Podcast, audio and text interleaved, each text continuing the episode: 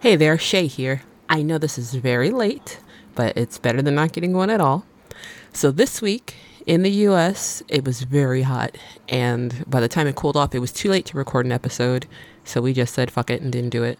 But this is a good segue into letting you guys know that we are taking off for the summer question mark like when it's cooler and the airplanes chill out in my area we will go back to posting weekly but until then we'll probably like post an episode here and there. Like we're not going to go totally quiet but we're not going to be every week like we have been until maybe the end of august or september. So i hope you'll sit tight and stick with us until then also, it's the end of the season. We figured why not consider this the end of season one.